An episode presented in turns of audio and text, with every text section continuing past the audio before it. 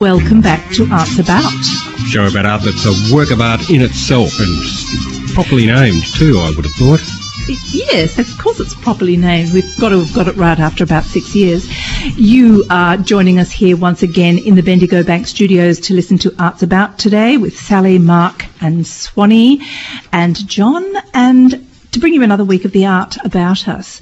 Also joining us in the studio today, along with the panel, is guest uh, Tracy Hutchison, friend, journalist, broadcaster and creative producer who's worked at the highest levels across Australian radio and TV, and also used to pre- present a program of her own here on RPP FM called Wordie Rapping Hood. Good morning, highlight Tracy. of my career.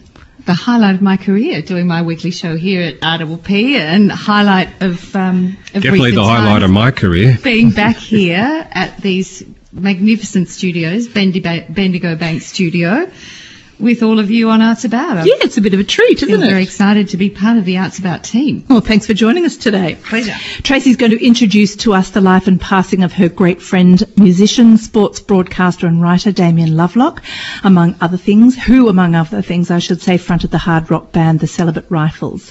That's later on in the show. We're also going to be talking with the artistic director and CEO of Fringe, Simon Abrahams, about that extraordinary festival inclusion and diversity about to erupt all over Melbourne in less than two weeks. John, what are you going to be on about Uh, this week? little bits and pieces of this and that. Not Oh. one thing, Not one thing. a whole lot Oh. of different things. Oh, a cornucopia of things. Yeah. That's lovely. Okay, great. Uh, Mark? Um, no art today. No, No art. art. For God's sake, this is an art show. I know, but dogs. I'm going to speak about dogs. Dogs. Yeah, pets, well, Oh, okay then. crocodiles and things like that. dogs Okay. as pets or dogs as dogs? Both, John, Oh, very good. and a bit of Donald Trump, oh, okay. just for your pleasure, Sally. Really? Do you think I would be pleased about that? You will do when you hear what I have to say. Okay, that's terrific. Now, also in a stupendous moment of irony, it has been reported that Senator Pauline Hansel Hanson and vocal critic um, of the move of the traditional owners to close the climb up Uluru, which is effective on the 26th of October this year, defiantly attempted to scale it last week and found herself stuck up there, unable to proceed either way, and was required to bum shuffle her way down, which was pretty. Ah. I know it was pretty spectacular. If I was that rock, I wouldn't let her up either. Solidarity, I've got a track here that she should have listened to a very long time ago. It's by the Goanna Band from their album Spirit of Place, Solid Rock. September brings us the Melbourne Fringe Festival, supporting over 3,000 artists and presenting more than 450 work in over 170 venues across Melbourne.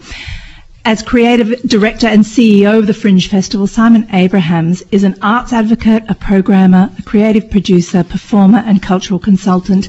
And he's on the line with us today to herald the imminent launch of Fringe, which is about to erupt all over Melbourne in less than two weeks. Good morning, Simon, and welcome back to Arts About. Thanks, Sally. How are you? I'm very well, thank you. Thank you so much for taking the time today. I know you must be incredibly busy. Oh, my pleasure. Simon, for some of our listeners who may not have been or participated in Fringe, how do you define it in a couple of sentences? Well, Melbourne Fringe is the biggest multi-art form festival in Victoria, and uh, it's an open access festival, which means that anyone who wants to can participate. So it's the most democratic form uh, of art that there is. So it's across every possible art form you can imagine. I think we have 455 different across theatre, dance, music, um, live art, visual art, circus, cabaret, you name it, we've got it. It's incredible. It's a valuable asset to our cultural landscape. And Fringe transforms the city with just about, as you say, every art form you can even imagine. You've been at it for, I think, five years now. Yeah, that's right, yeah. How much has changed and what's changed since you took over the mantle? Oh, it feels really different in a really exciting way. Um, well, the biggest change probably this year is we've we've taken over Trades Hall, um, right in the centre of Melbourne as a as a hub. Um, so there'll be 103 events. So you know, about a fifth of the festival will will take place at Trades Hall, um, which is the new kind of civic heart to the festival. Um, but you know, right across the festival, there's been transformation. A lot of work around um, access and inclusion. So, work um, with Aboriginal and Torres Strait Islander artists, artists with disability or who are deaf. Um, all sorts of kind of, um, I guess, more diversity across the whole festival, and really playing with um, public art and the notion of, of democracy and saying how can we make art accessible for everyone. So that's really been my driving passion, I guess, as we've kind of driven this festival over the last five years. As a participant myself several times over the last decade, uh, the interface for artists is definitely getting smoother. Um, the festival provides an incredibly supportive umbrella to enable and encourage artists to produce and present their shows. I, uh, this, I think, is one of the made like it's a huge, huge asset for uh, emerging performers and also performers that are trying out new works and trying new things. Is this one of your core roles too? Do you think? Absolutely. I, for me, I, I think of Fringe as a, as a safe space for the unsafe. It, it's about providing the kind of support to artists to take a risk. And as you say, sometimes they're artists who are really fresh and exciting, and sometimes they're artists at the absolute top of their game who are just trying something new. And um, that's the thing that it does is it supports artists to take risks, whether they're brand new or, or been around for a long time, but it's definitely a place for you know edgy, interesting new things, um, as well as you know kind of discovering new artists. Um, it, Fringe is about kind of discovery, I think. You know, new artists, new art forms, new spaces. We're in 172 spaces across the city, so you really will discover, you know, every possible um, you know, gallery, room on top of a pub, you know, theatre venue, anything, you know, the spaces you didn't even know existed. Uh, that's a great point, you know, that there are 170 venues, that, uh, and as we talked about earlier, 455 shows, I think you said. That's How right, on yeah. earth does anybody come to Fringe and find their way through that, you know, that incredible miasma? Uh, it's such a good question. I think um, I always recommend three things um, if people are new to Fringe. The first thing I recommend is pick up the program or download it or look on the website and try and find something that really sings out to you. It might be an artist that you've heard of or um, an image that really grabs you or a venue you've wanted to visit, you know, um, and book one of those. Then I think have a little look and just pick something completely random, something that made you laugh or has an interesting title or is in a strange place, you know, book one of those. Then I think choose something free. About a third of the festival is free. There's parties, there's exhibitions, there's shows, there's all sorts of free things. And I think if you follow those three rules, you see something free, something random, and you know something that really grabs your interest, you'll have a pretty good time. I now I know you've just arrived back from visiting the Edinburgh Fringe. How does I the have, yeah. yeah, minutes ago I think. Yeah, Um, pretty much. how does Melbourne Fringe compare? Are we the same thing, or are we uh, are we are we named similarly but quite different? I, I don't know. Yeah, we're, we're pretty different. Um, Edinburgh, so Melbourne Fringe has 455 events. Edinburgh has two and a half thousand. Um, so the Whoa. scale of it is so massive. It is. It's like if you got, you know, the Melbourne Fringe, the Melbourne Comedy Festival, the Melbourne Writers Festival, you know, Midsummer Festival. Um, wrap them all up together and probably still, you know, multiplied it by five. That's a bit what Edinburgh is. So Edinburgh is extraordinary because there's everything you can possibly imagine and it takes over the whole city and it's kind of amazing. But it's also, you know, it's pretty hard to navigate and it's hard to work out what on earth to see and there's so much competition and as an artist, it's pretty hard going. It's pretty hard to, you know, make any money and, and get audiences. So, um, I've got lots of great things to say about Edinburgh. I love it. It's amazing. Um, but it's a, it's a pretty different, it's a pretty different beast. It's a lot of comedy. Um, it's probably more akin to the comedy festival than it is to Melbourne Fringe, probably. Um, but there are pockets of, of interesting fringe theatre in there still. Yeah.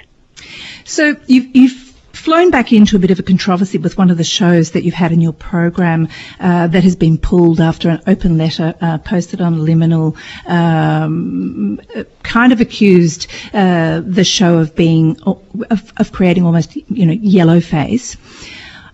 it's it's brought up a really interesting um, dynamic, I think, in a way, hasn't it? That you know, given that you're an open access festival and anybody is uh, has the opportunity to enter, how does your role then as gatekeeper from that uh, work? How, how, yes, how do you navigate that?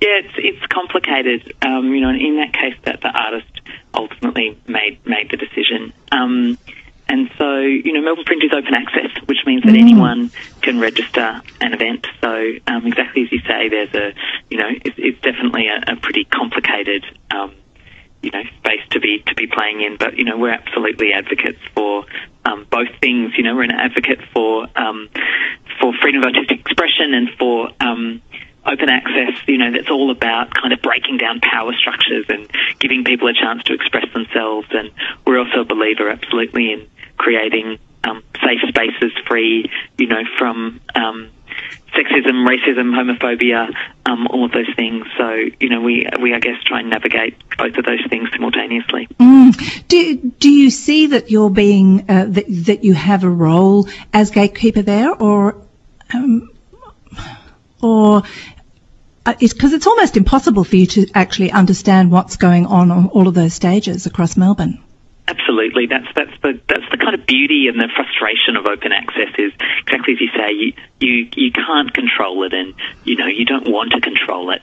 Um, you know, so uh, that's that's what open access you know kind of mm. kind of is. Is people register their events, and we haven't seen them or um, you know necessarily um, understood them, and that's uh, you know that that's what open access is. But um, you know, it provides a platform, and with that comes responsibility. So it's it's a pretty complicated matter, I think. Yes.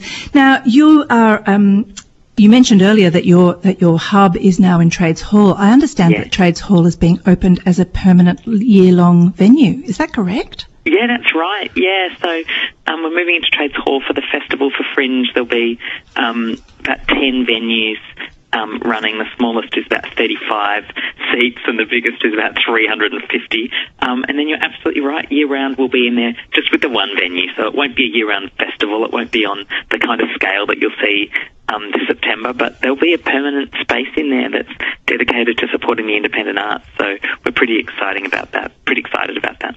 That's fantastic. Now, um, it is, of course, uh, all about encouraging rich tapestry of performance art uh, at Fringe. The, uh, do you see any trends in the way that work has changed over the years?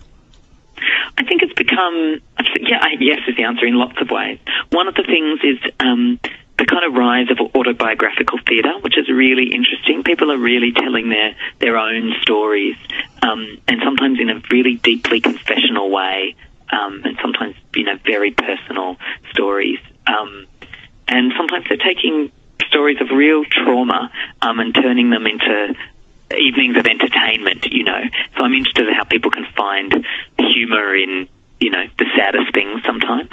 Um, so there's definitely a, a, a, lot of heart in a lot of these kind of um, projects that I'm really seeing, and I guess I'm seeing um, artists become quite political. And, you know, there's a, a, number of works about climate change, for example, this year, which, you know, obviously is such an important issue that even a few years ago we weren't really seeing that much work being made about. So I think people are really responding to the, the times.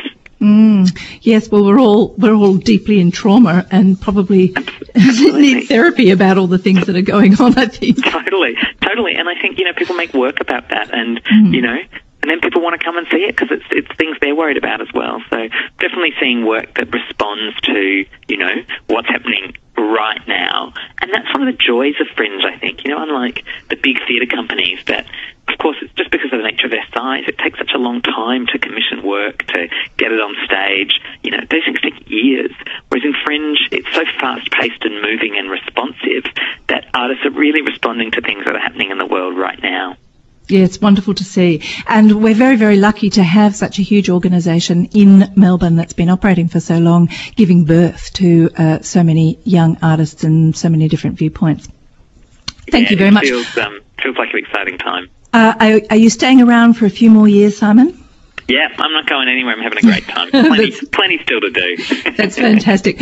Well, Fringe Festival opens its doors to over 170 venues across Melbourne on the 12th of September for a couple of weeks. And given that it all includes just about every art form as and is a crucible of sorts for emerging artists of all kinds, we can be sure we'll all find something that interests us in the program.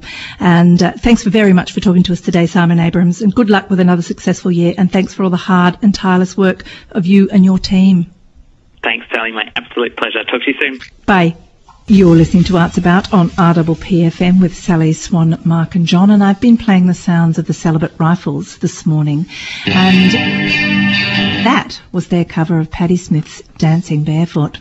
And I played that today because we're going to be talking about Damien Lovelock with Tracy Hutchison, um, who, who was a close friend of the multi-talented Maverick who passed away earlier this month. Welcome to the show, Tracy.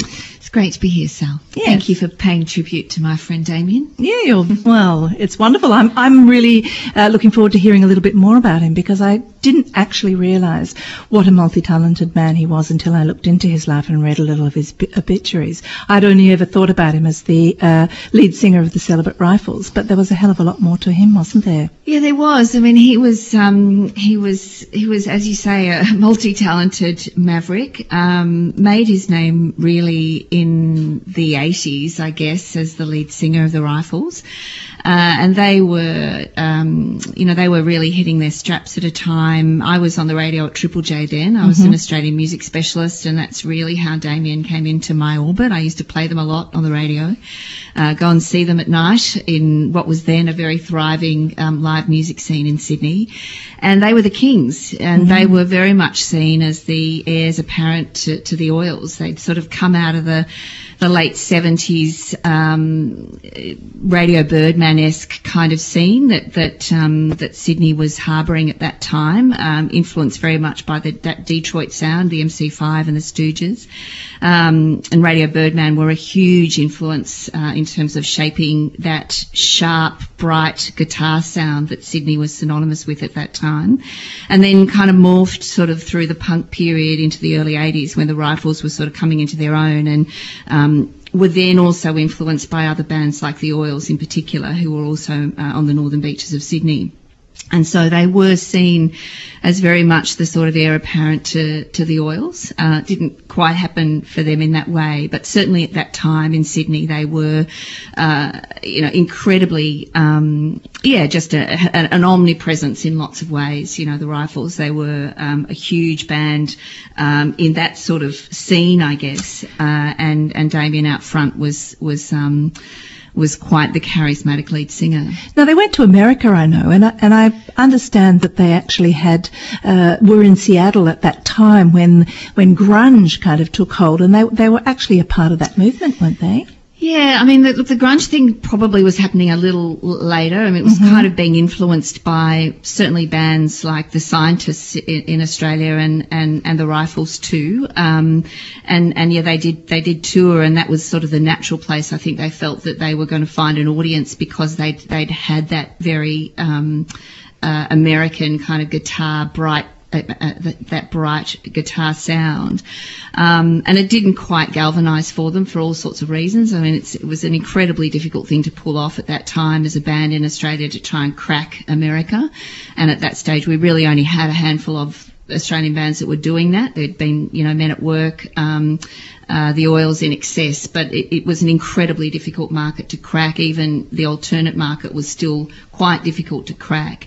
And so um, they had a huge following as well in Europe and were doing incredibly well through Europe, um, but ultimately never quite sort of made it to that next level. Um, and so, you know, they really kind of had their their golden period during the 80s. Um, and Damien, I, I, actually met Damien through the surf community in Sydney. Um, the Jays had a lot to do with the surf community, the surfing, the pro surfing circuit. And Damien was going out with P- Pam Burridge when I met him a former world number one um, mm. women's surfing champion, and Pam actually used the Rifles as a backing band to record her only song, which was Pam and the Passion Summertime All Around the World. Great song if you don't know it.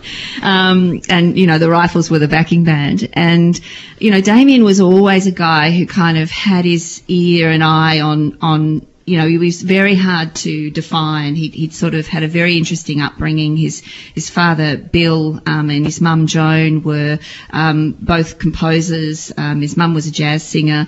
Bill was a composer who ended up writing a song called Chilly Winds for Nina Simone, um, which Damien later covered. Um, but Bill was also, you know, a TV producer, and when they came to Australia, Damien was born in England, but they came to Australia. Bill um, is credited with bringing um, This Is Your Life, the format, to Australia. So Damien sort of grew up in a kind of a TV media kind of landscape. So he was a he was a natural talent. So when you interviewed him on air, he wasn't the sort of monosyllabic um, syllabic um, lead singer. He was incredibly articulate and knew a lot about a lot, and was very happy to tell you what he knew about a lot. Um, but was involved in a whole lot of um, things that were, I guess, um, unconventional in terms of you know issues at that time. So he was a very uh, became a friend of Tibet. I mean, I remember him greeting the Dalai Lama on the Dalai Lama's first trip to Australia.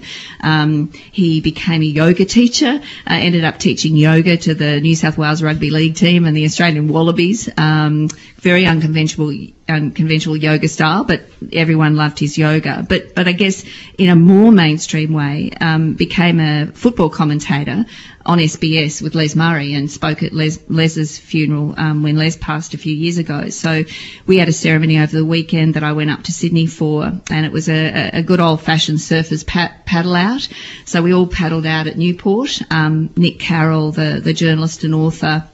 Tom's brother Nick led the paddle out, and there was about 100 people who paddled out, and we formed the surface Circle, and everyone told stories about Damien, and then came inside to the um, Newport Surf Lifesaving Club, and the, the legendary filmmaker Jack McCoy led the service inside and told stories, and, and um, many people shared stories about Damien, and, and Jack played a little bit of his film The Green Iguana, which was an, another Damien Lovelock song. So Yes, I nearly played that actually. Yeah, I found that in the song isn't I, Yeah. I went straight to that. It's such a great title. Yeah, so he was, you know, larger than life, um, you know, lived a, a large life, um, and, and sadly passed, uh, to cancer, um, a couple of weeks ago at the age of 65. But, um, yeah, and I think, uh, uh, 400 odd people turning out at Newport Surf Life Saving Club is sort of testament to how many people's lives he, tes- he, he touched and influenced. I saw the rifles in Sydney, Did you? yeah, uh, somewhere in Glebe on one wild night out in Sydney. Uh, and from memory, we had to, uh,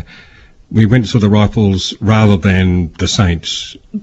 And uh, it was a difficult choice to make. I have to Yeah, been it would have been a tough Yeah. one. But but a very you know a vibrant time. They probably would have blown your head off, would they? John? Oh, it was fabulous. Yeah, I loved it. But I was into thing. I was into stuff. I was into the Ramones and Yeah. uh, all of that. And they came out of that sound Yeah. very much influenced by that very bright guitar sort of Yeah. punk rock kind of sound and made it their own. So, yeah, it's a it's a great loss and um, but uh, you know always great to sort of celebrate people uh, with some Quite. music and stories. And uh, it's been truly wonderful to actually expand on that uh, that knowledge. And you know, there are so many people who- who are out there doing extraordinary things. It's really great to learn a little bit more about one of them. Thank you so much for telling us a little bit about his wonderful life. And so, to give us a little taste of that sound you were just describing before, and to remember his wonderful life, here is the Celibate Rifles with "Wonderful Life." Oh, thanks. An ordinary boy. That was great, wasn't it? The Rifles. Mm. Great to hear them again. I think we all were, well, a lot of us who were listening to Nick Cave around the same time Yeah. were hoping that he might go in that direction, but alas, he went rather gothic, I think, and, you know. Controversial. You Yeah, so? yeah, yeah, yeah, controversial. yeah. It is fairly hmm. controversial because I would have said I was very happy with where Nick Cave went. Well, it's good, Yeah, but at the time we were hoping, I I personally, you personally was yeah. hoping for more of the Stooges in Nick, you know.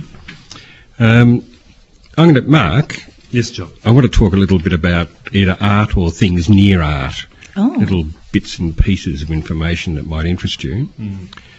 Uh, one is that um, the Mona Lisa uh, has been there's been me re- more research done on the Mona Lisa, and uh, they found that uh, when he painted it, uh, he applied some tiny little eyelashes, which over the years have been washed off by uh, you know, by constant cleaning, and the eyelashes are gone. But there are remnants of pigment there to indicate that they were there originally, and are no longer there. So she no longer has eyelashes, and uh, I think uh, that the Paris Hilton of portraits has no longer got the London look, Swan. really? so the cleaning has removed it. Yeah, Oh, poor Swanee hasn't got a mic today. Yeah, No, he- he he can't say care. anything. Yeah, that's. Yeah. keep he would be saying plenty about that, I'm sure, if he had a mic. Yeah. John, do you know that the um, he, he had the Mona Lisa with him until his last, until his dying days. He travelled everywhere, and this way it ended up in France because Francois the Premier took uh, gave him lodging, and he died at, in um, in Francois Premier's chateau and left the Mona Lisa to. Really, he to Fra- travelled with it. he, tra- he t- took that and the other one, the one with the uh, fur. There's one with the uh, I can't remember the name of it. There's a couple of them which He probably removed took them now. all. He only He made 30 of them. Yes, and he was still working on it up until his last days on, Right. the, on the Mona Lisa.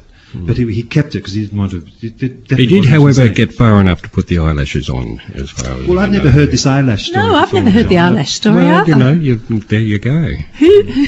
Okay. Who told you about the eyelash story? I've been looking on the internet, Oh, all right. Has to be a true. reliable source. Yeah, okay, that's good. Okay. Do you know when you said it the first time? I thought you actually meant there were like 3D eyelashes. I thought that there was some, yeah. They were stuck on or Yeah, something. yeah. I thought the same thing. Did you? I must say. Yes, maybe it was just the way you phrased it. Well, they were painted on. clearly. Obviously, once you said pigment, I knew where we were wouldn't, going. I wouldn't be surprised by Leonardo if he had put real eyelashes on. Well, he liked to get things right, didn't he? He did, yes. Yeah. Uh, they found that um, uh, there's a couple of elements, um, chemical elements, that uh, have been introduced into the world's atmosphere uh, as a result of nuclear um, explosions, and they were that weren't there previously. And what they found as a result of that is that uh, if you look at a painting uh, and investigate its chemical makeup, if those two elements are there, those two chemicals are there, uh, then it It's uh, after, after the war. it has, has to have been made after 1945. right. And uh, so forgeries that uh, were made after 1945 and claimed to be from before can be outed pretty quickly. And I just Oh. think that's fabulous. I It can, is fabulous. I can imagine Mr. Oppenheimer setting that bomb off and going, "Take that, art forgers!" Oh, that's interesting. So, so you know what the chem- certain chemicals element- chemicals were created at that time As that a had never result of the explosion. Yes, because of the force and they the saturated intensity. the Earth's Mm, the being. atmosphere. Yeah. Yeah, Yeah, Well, that would be one of to- those They have to layers. be in the in the pigments. yeah. Uh, because paintings that were made pre 1945 will have those elements on the outside of them, perhaps, Yep. but not within the pigment. Yes, of course. Yeah. so that'll be one of those things that in a million years' time, and they dig up the ice that's ultimately covering the Earth once it's all dead, Yeah. they will be able to go down and, and perfectly date uh, when those bombs went off, Hmm. if they ever wanted to.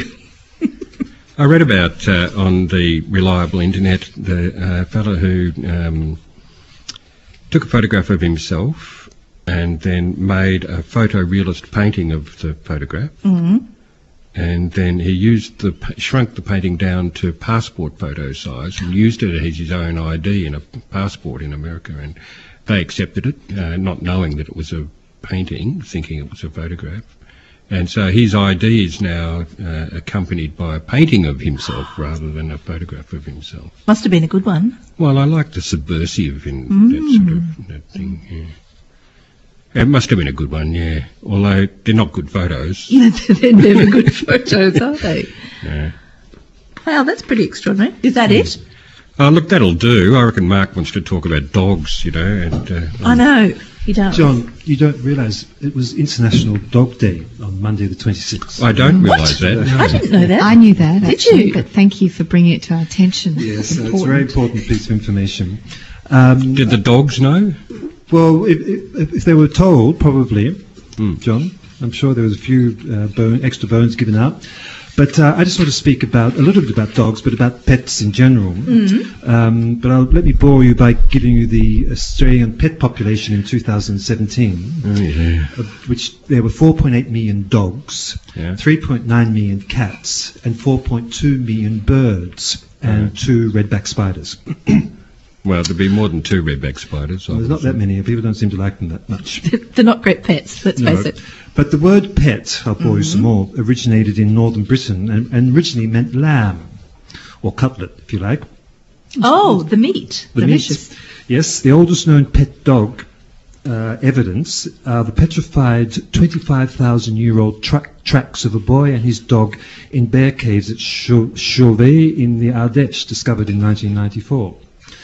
Staying in France, Jacques Derrida said, The animal looks at us and we are naked before it. You know Jacques Derrida? Yep. So how do they know that this boy and his dog, Yeah. that it's not a boy walking past and the dog following him, you know? well, the wanting to dog's following him. him is a pet. you No, know. he Okay. might have been wanting to eat They him. were, they're- Yeah. I would say, John, that they're You don't were know that they went would have past been together. If the dog was following and wanted to kill him, Right. he would have been eaten alive. Was The there any, like, was there a collar laying around or anything? John, uh, moving on. oh, Um, just before you do, are you moving away from pets now? No, no, I've got a lot. You've got lot more to about about pets, okay. Why? You have. You want Well, to I was just in? listening to uh, Phillip Adams uh, being interviewed on Conversation Hour the other day, and he was talking about AI, and he has this wonderful idea that in the future we will just become humans will be uh, artificial intelligence's pets. That we will just be kept as playthings for Hmm. Oh, maybe we are already. robots. We don't know it. Finally. Um, so look, then there's the theory that Neanderthals died out because they didn't have dogs. Which Oh, I've yeah, yeah, I think I've heard this You one, have heard yeah. that before. I haven't But- heard it, but what? Well, they they died out because we had dogs, and the dogs taught us how how to live. But there was it was our, our There was also a bit of a, an about interchange of bacteria. Oh, really? It's also like the Aboriginals say, they don't say it's a cold night, they say it was a 10 dog night or a 5 dog night. Yeah. So there's this way of keeping people warm, keeping them healthy. Right. Don't know, it's a, it's a theory. Ten dogs is pretty extreme. It's a lot of dogs mm. here. It'd be very cold. But what are their evolutionary purpose? This is the problem. Are they mm-hmm. there just to um, prou- just to accompany us as we proudly saunter down to the local cafe in Bayside, mm-hmm. or are they there to as an antidote to our exploitation of animals in general? Or have in fact they tamed us and we're their pets? That's also possible. Mm-hmm. Yes. No idea. Or maybe they're just there to make us laugh. But some famous dogs, uh, there's Cerberus, the triple-headed dog of Hades. There's Anubis from Egypt, the she-wolf who nurtured Romulus and Remus.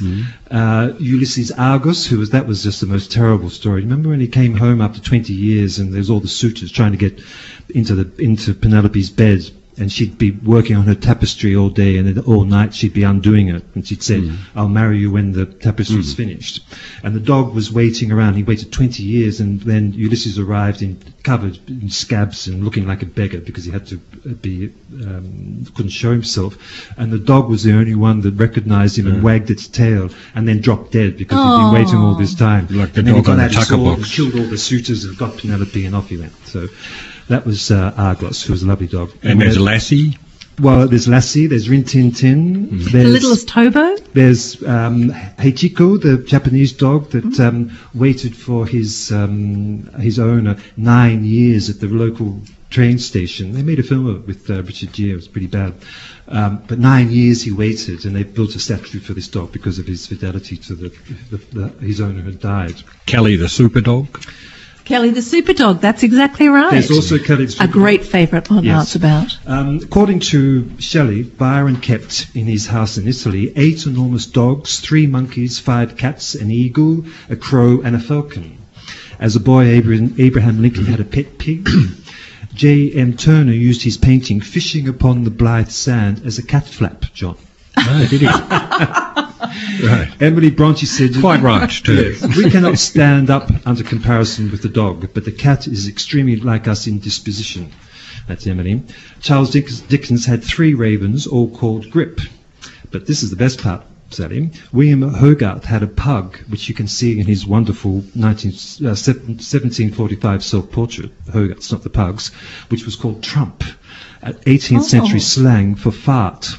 Yeah. Brilliant. Who knew that? Yeah. Why, and why has it taken so long for that to come Yeah. out? Oh, I know, I know. Here it is. And Donald here you heard Clark. it first on Arts About. That's fantastic. It seems an appropriate moment for to do a little shout out, Sel, to Holly the uh, Holly the uh, Holly our- and yes, Holly the dog and who- Blackie the Wonder Dog. Blackie the Wonder Dog.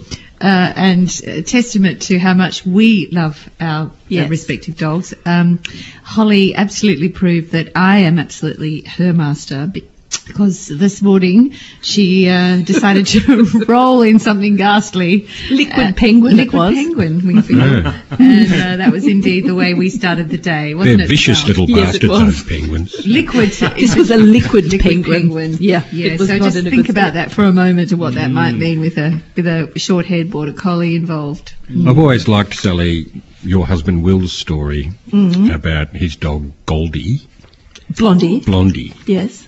And Blondie, who he had with him at a, an Anzac march, Oh yes. and Blondie took off and uh, was off somewhere running around. Will was looking for Blondie, and then he saw Blondie in the distance running across the acres of parkland, accompanied by a golden retriever with a blind person's harness on it.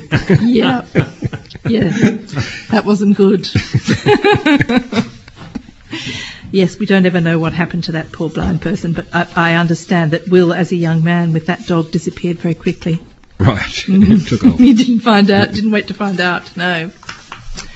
That was lovely. Thank you. Yeah, that was My great, pleasure. Mark. Uh, uh, is that it? Well, I have more if you want. Go want. on. Have we got time, Swanee? What more pets? Yeah, we've got a little Well, bit no, of I, time. look, I've still been trying to talk about the inventions, the most famous inventions of Yes, the last. okay. Uh, Right. And we started with fire, which Yeah. wasn't really an invention, and then we went on to the wheel, Yes. which was made for pottery in Sumerian 30 Mesop- What, and somebody put it up on its side and realised that it would... It took them three centuries to turn it, put it onto a ca- onto a carriage and to make it roll. The joke Right. behind that is that the Greeks invented the wheel and the Italians invented the other three. Yeah, yeah, that's a big joke. It wasn't the. Greeks; it was the Yes. Mesopotamians. And the third most important uh, invention was the nail. Oh, of which course. nobody ever guesses. No, I iron, the iron nail, they had tree nails, didn't they, for a long time? Wooden nails before they had They had iron wooden nails. and then and then iron, but handmade. Yeah. And then in the um, Industrial Revolution, they made a uh, nail making machine. So then surely the fourth is the hammer. you would think so, wouldn't you? Well, yeah, I think the hammer. Good point. No, the hammer existed for a long time. Oh, before. hammer predates. Hammer of course. It predates, would do. yeah. Yes, Yeah. of They, would have course. they were using stones Of and course. rocks and things. to Yeah. break things. But in the last 1,000 years, Yes. the most important, apparently, invention is the printing press. yes, Okay. Of Gutenberg. course. Gutenberg, printing press. Um, sorry? Gutenberg's printing Gutenberg's press. printing press, Yes. yep. Which he um, he invented and then uh, lost lost everything. He had to sell sell out to his investor. Did he? wasn't making. Yep, he lost everything. Didn't get a penny. Wasn't until just just before he died that he was given recognition. no no copyright for changing laws. the world Wow. with his with his. And when they say lowercase and higher case, it means the lowercase is because of the metal um, uh, letters were put. The heavier ones were put down. That's in right. Lowercase and the other ones put in the higher They case. was. That's it. More. No. We need it. to come back. We need to revisit. Gutenberg should have a show of his own. Well, I did speak about Gutenberg about six months ago. Oh, I missed Like it. in- I'll go back and I- listen. No, I wasn't listening. You weren't listening. Hark. Time for the news. Melbourne Fringe opens in Melbourne on the 12th of September, and there's going to be hundreds of shows across all genres across the CBD and also in the SB, where Put Your Damn Phone Down is on as part of Fringe this September from the 16th of September. Go to Fringe for tickets. Roger Kemp, visionary modernist, reveals never before publicly exhibited works from Australian abstract artist Roger Kemp at the Ian Potter at uh, headquarters. And uh, we haven't been yet, but we're going. I think we'll go this week, John. and as you know, see that. Sally, I worked mm-hmm. for Roger Kemp when I, I was do a young know man. that, yes. Yeah. You used to polish his glass or something, didn't No, you? No, that was Len French. I used to mix Roger's oh, paint. Oh, that's right. You mm. would- yes, of course you did. Yes. Mm. And Mixing then them up. we've got the we're going to this show as well, John. It's the first contemporary art gallery foc- focusing exclusively on female artists. As Are we allowed in? Well, one would hope so. The Finkelstein Gallery opened on the 29th of August. The privately funded gallery is a concept of art consultant Lisa Fehily, who seems to know a bit about art, and will begin with representing a small group of 10 artists, one of whom is friend of the show, Lisa Roet. Lisa Roet, yes. She's the girl that does the incredible monkeys. The, you know, the big monkey head that's at the chimpanzee head that's at McClelland? That's Lisa. Ah, yes, okay. And she does a lot of, uh, uh, oh, and there's a big finger, I think, as well there, orangutan Yeah, finger. I was at a show of hers where she had the big bronze finger in the Yeah. gallery, and someone had bought it. I was talking to the fellow who bought it, and I said, Fabulous artist.